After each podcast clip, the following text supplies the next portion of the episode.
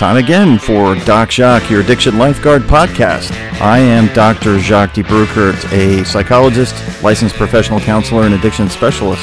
If you are suffering from addiction, misery, trauma, whatever it is, I'm here to help.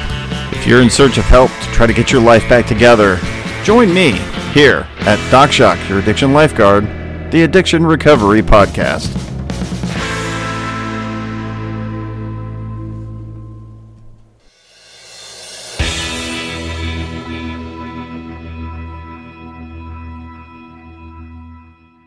Wanted to be real clear about what this podcast is intended for. It is intended for entertainment and informational purposes, but not considered help.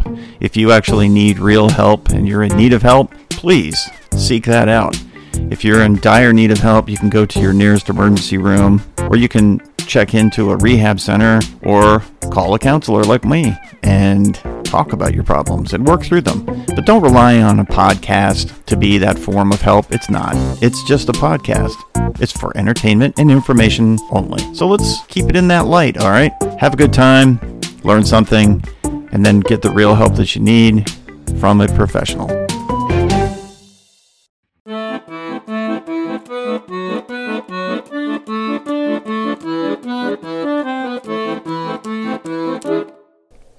Change. We're going to talk about change today. And the question is is change possible? And that's a question that many people have, especially if they get involved in drugs and alcohol and uh, what they got to do to to get clean and sober. And we hear that all the time in meetings and groups. It's like there's only one thing you got to change to get clean and sober. Everything. But the question is is is change. What is change? And then is change possible? So is change possible? Well, it has to be because otherwise everything stays the same, doesn't it? So if you're going to change and it's possible, then who has to change? So in relationships, um, we have troubles with people and we struggle and then we fight and we want the other person to not be doing whatever it is they're doing. Oh, that's great. But then you're subjecting yourself to their stuff, right? So you expect them to change. And it's interesting because people usually don't see that there's relationships uh, are two ways. T- it's a two way relationship. You have a relationship with somebody and they have a relationship with you. And in the case of addiction, you got a relationship with your drug of choice and it's got a relationship with you. So if you want to stop using your drug of choice, what are you going to have to do? You're going to have to change. So is change possible? That's the first question. But whose change? Is it yours or is it theirs? So if we were to look at what happens when we experience difficulties in our life and our problematic relationships, whether it's with a person or a job or a spouse or a drug or a situation or even yourself. You got to look at what's going on in that in that life. So when we make that change, we look at the thing or the person and say that's got to change. I'm going to change my job. But think about this. If you were working at a job and you don't like your job, you're miserable because you don't like the company, you don't like the people you work with, you don't like the type of work you do, and you change uh, jobs, but you're going for the same type of job because that's what you do. Let's say you're a, I don't know, software engineer or a scientist, or you work at a, a grocery store or a gas station. Well, what are you going to do? You're going to go look for a job at another location that's the same type of work because that's what you do. And you go there and you find out you're miserable there too. Or if you're in a relationship and you end up getting divorced because the person that you married is kind of a nightmare and you wanted them to change, but they wouldn't. So they're cheating on you, they're lying to you, they're abusive, they're negligent, uh, they're abandoning. I don't know, something going on. And so you get out of that relationship. You sign a piece of paper that says, I don't. After you've signed a paper years ago or months, hopefully years ago, that said, I do. And now you're signing one that says, I don't and you get out, and then what do you do? You go find somebody that you think uh, you're comfortable with, which ends up being a very similar person to the one you were in the relationship with in the first place. So now you're in the same situation. So you either quit your job and you go and you go work for another company, another person, and it's the same type of work, and you're miserable. You get out of a marriage or a dating relationship and you end it because you just can't take that person and their behaviors, and you go find somebody pretty much like them, and you start all over again with the same kind of relationship. Or maybe it's a friend, and you have a friend that you don't like being around the friend because they're problematic. Same thing. You're just kind of repeating the cycle. And in the case of uh, when you're experiencing depression and sadness, and you've had all these traumas, and your only coping is a drug of choice, and it's not doing you any good because it's not getting you what you needed. So you stop using that. Then what do you do? Eh, you probably go find some other thing to get addicted to. So you switched from cocaine to crystal meth because it kind of gets you going, or alcohol, and uh, then you switch to marijuana, or heroin, and you switch to alcohol, and then you end up in the same place. So maybe there's a time you need to change your viewpoint. How about that? So is change possible? Sure. But what are you changing? Or who's changing? My belief, after doing this work for so many years, is that what you need to change if you're going to change somebody else is you change yourself first. Because the quickest way to get somebody to change that you're in a relationship with is to get them to change is to change you. If you change yourself, it changes the dynamic, doesn't it? It changes how you see the world and interact with it. It changes your viewpoint. It changes your mood, changes your health. If you don't react the same way, the other person is going to eventually adapt around it. There's a there's a philosophy of approach to change in psychology about uh, just agents of change, and you have to have an agent of change. Well, that agent of change can be you. You know, many times what we do is we look at the other person or the situation and we point our fingers at them and say, I can't stand what you're doing. You need to stop doing this. The problem is your happiness and the outcome of that is dependent on another person. Maybe they're not motivated to change. You're motivated to get them to change because you can't stand it anymore, but they're not. And what about the use of drugs and alcohol? I don't like the outcome of my drinking. It makes me stupid or it makes me angry or it makes me careless or whatever. Well, uh, okay, so those are the things that alcohol causes. Well, that's part of you and it's part of what you do. So maybe if you change the consumption of alcohol, your drug of choice, you might actually have a change occur in yourself. So you've become the agent of change. If you don't like what's going on around you, the quickest way is for you to change, to make that thing that's going on around you different. I was talking with a client the other day, and they were struggling with the idea of the environment they were in. And it had caused them to, as I say, get their sneaky on and started lying to their therapist, who was me. And they had been using, but they didn't disclose it. And they were doing it very privately. Then they started doing it publicly. And the people around them started noticing because this is a person who is supposedly in recovery, and yet they're using one of their drugs of choice. That doesn't sound right. So when the final disclosure happened, it's like, hey, I've been using. Really? Hmm. I think it to myself, why didn't you tell me? Because it, it had been going on for a while. It's like, why didn't you tell me? Well, the reason they didn't tell me was because they were embarrassed and they were upset and they thought maybe I might be judgmental. Well, therapists are judgmental. Of course, they're judging the person they're talking to, but it's not a critical judgment, it's just an assessment. So we talked about it for a while, and it's like, okay, well, you know what? You're in the wrong environment. That's the problem. And there's a lot of people using around you, and that's causing you to get triggered into wanting to use. So that person then asked me, well, What am I supposed to do? And I'm like, I don't know. What is it you don't like? I said, Well, I don't like that I'm using again. Okay. Well, the stupid short answer is stop using, but I know it's not that simple. So it's like, all right, well, tell me about your usage. Tell me about what's going on. Tell me about everything. Don't and don't leave anything back. Like just tell me everything. Tell me about everything that's causing you to go into this place where you're using again.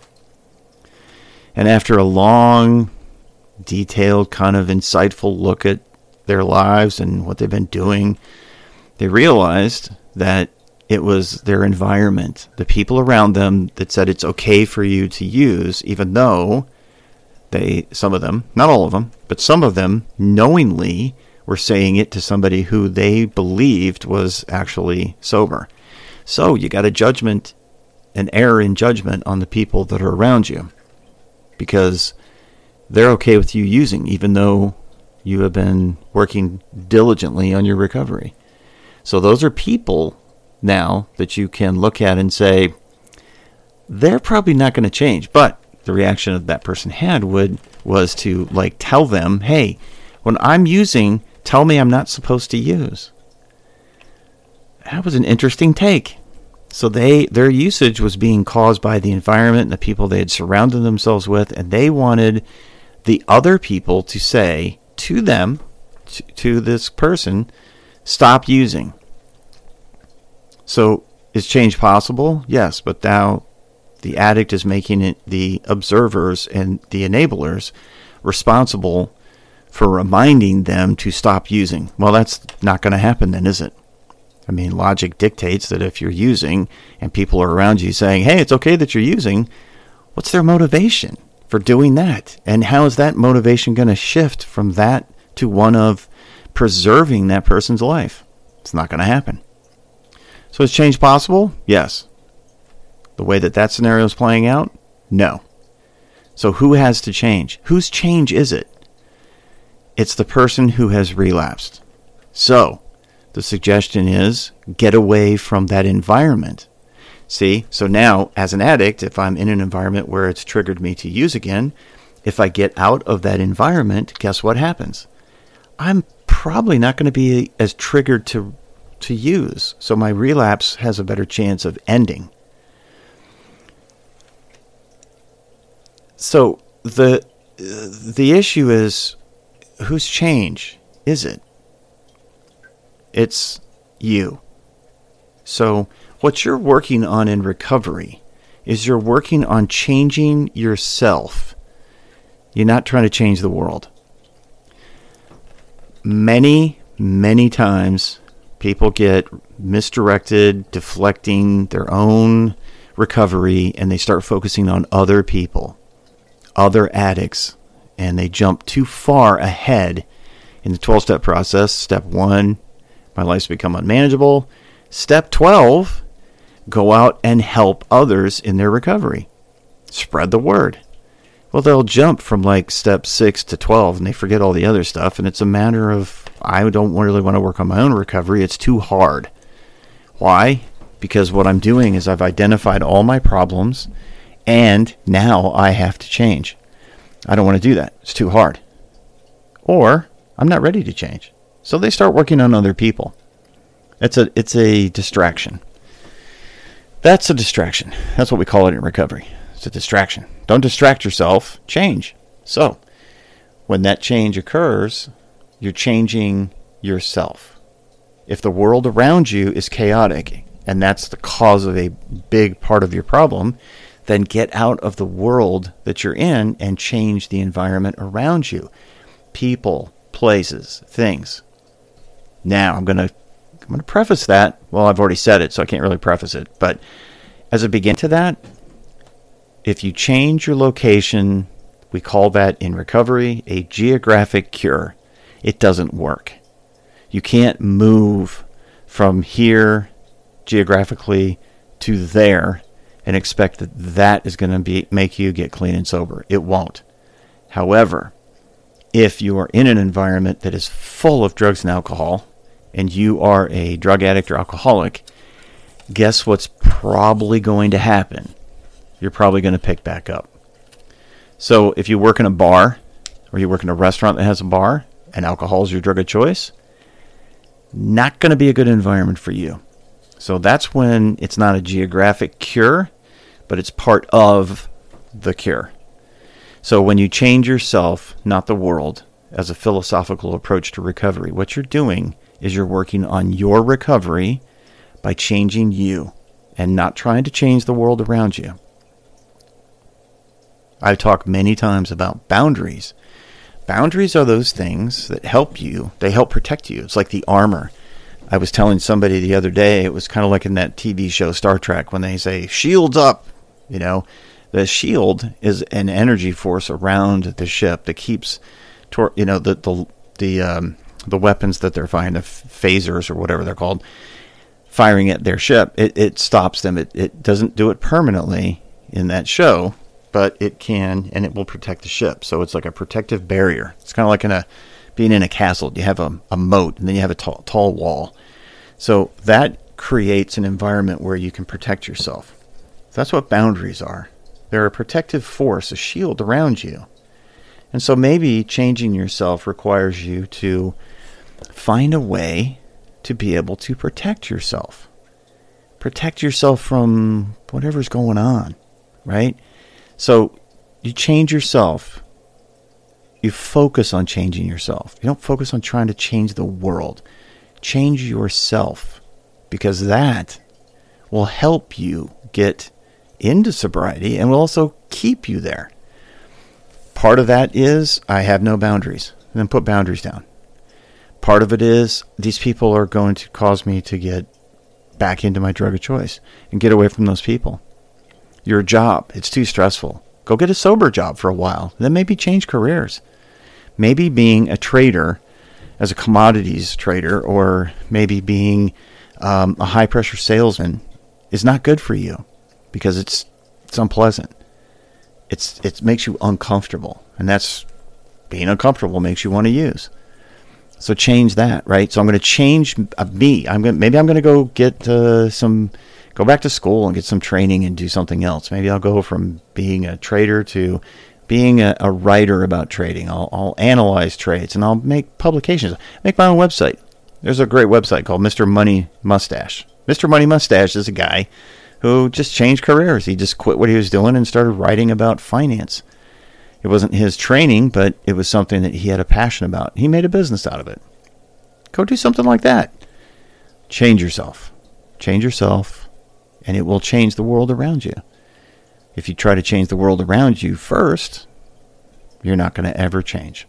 What I find is a lot of clients really want to focus on changing the world because that's a distraction for their recovery. They really can't get their arms around the idea that the world actually isn't going to change until they change. So they distract themselves with changing the world. They think they're really doing something. And many times, like in recovery, when somebody starts working on um, the first parts of recovery, what I'll see in the first six months is this real energy they get around the idea of change. And they'll start seeing other people and uh, in trying to trying to get into recovery, and they get all distracted with trying to help them. And and it's interesting when they get lost in that. It's like in the twelve steps, if you're not familiar with them, the last step, step twelve, is where you go out and try to help others move into recovery. And it's a calling. And some people answer the call and they, they do it, and other people don't. And there's not a question about whether or not you should or shouldn't do it. It's whether or not you should be doing it for you or for them. And so, if you're doing it for them and you're early in recovery, you are distracting yourself from your change. And you, just, I see it all the time. Clients will come in and they'll start wanting to help other people, and I'm like, oh, so you're what are you? Just their sponsor now? You're going to act as their sponsor? you're you're only six months in or eight months in. What are you doing? You can't do that. And they argue with me sometimes about it, and they're like, "Yeah, but no, this is really helpful. It's helpful to who?" so change is possible, but distractions around change. Uh, if it's not another addict they're trying to help out, sometimes it's a project. Um, it can be not related to recovery. They want to get really involved in remodeling their house or coming up with some new business idea or something. And these are all changes that they're trying to implement. And the problem is that the change that they're uh, engaging in is not about their recovery. And when you distract yourself from from your real purpose of recovery, which is to change you, which is very difficult, and many times people don't want to change, and you distract yourself by changing stuff around you, inevitably that's the person that relapses. So they go from they were, you know, embracing the idea that they wanted to get sober to they started embracing the idea that really what they wanted to do was not get sober, but not give up drinking or using drugs. So let's be frank and honest about what change is. Change starts from the very core of you and works its way out towards everybody else. It does not change externally in environment and people and work its way into you. So the your very the very essence of you, your your soul, if you will, is what you have to change. And that takes a big jump. It's a, it's a deep dive into um, perhaps a very dark place. So that's why I encourage people in their recovery to start to work with a professional because you got to work with somebody that can do that deep dive with you into your dark place. Otherwise, you're not going to change. Thus, the problem of reluctance to change because I don't want to go to that dark place. So, when you're with somebody who can guide you through that process, whether it be a sponsor or a therapist or uh, a friend who's been in through recovery, something, right? That's that's when you got to go back to the idea of the higher power you know, somebody that's been there, somebody that knows, has experience, and the knowledge and the wisdom about how to get out of that dark place you're in that can show you what that's like and can challenge you at times when you need to be challenged about it. So, change. Is it possible? Absolutely. But it starts with the engagement of the idea that change is possible, but also with how do I change? and what am I changing? So the question I'm posing for people today is is change possible? Question mark. The answer is yes. But whose change? It's your change. Not theirs, yours. And once you change yourself, everybody else around you begins to change as well. And if you if your change includes not being around certain people, not being around certain situations, not being in a place where you can be you can fall prey to the the bad stuff, then that's the change you need to engage in. If it's you that needs to change, and there are behaviors and thoughts and and th- then you need to be in front of somebody who can challenge that and challenge you on those negative thoughts, those ideas you have of yourself. That's why change begins with understanding what it is you need to change. So please, please engage in step four in some form with somebody. Fearless searching moral inventory of your character defects, because that's where change starts to happen when you realize or you find out all the horrible things that need to change. So, my firm belief is that if it is you who needs to change, and then the world around you, what you do to begin that process is figure out what needs to be changed. So change yourself, not the world. And then the world will change around you. And it will be a very positive change. That's it for this episode of Doc Jacques, your addiction lifeguard. I hope you enjoyed this episode and you learned something from it. And if you did, please leave a comment somewhere on a review. And you can subscribe to this podcast. I really would appreciate that too. And I hope that uh, if you are looking for a way to get into recovery, you can reach out to me through my website, wellspringmindbody.com, and talk to me, Doc Jacques, about how to get clean and sober. Maybe for the first time, or if you've struggled with it for a long time, for the second or third time. It's never too late to get clean and sober. So if you need help, please go get it. And thanks for listening to this episode of Doc Jacques, your addiction lifeguard. See you next time.